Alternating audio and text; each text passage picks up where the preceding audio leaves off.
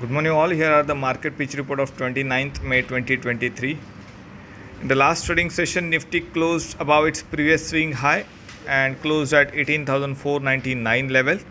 Now, the immediate uh, target level for the Nifty would be its lifetime high, which is 18,887. The important levels to watch on the Nifty side would be immediate resistance placed at around 18,650, above that 18,887 and the support zone placed at around 18,300 below that 18,200 mark. On the Bank Nifty front, Bank Nifty also closed above 44,000 for the first time. Uh, exact closing of the Bank Nifty is uh, 44,018 level. Uh, the important resistance zone for the Bank Nifty would be 44,151, which is its lifetime high, and above that 44,555 zone. The support level placed at around 43,600, below that 43,300 mark.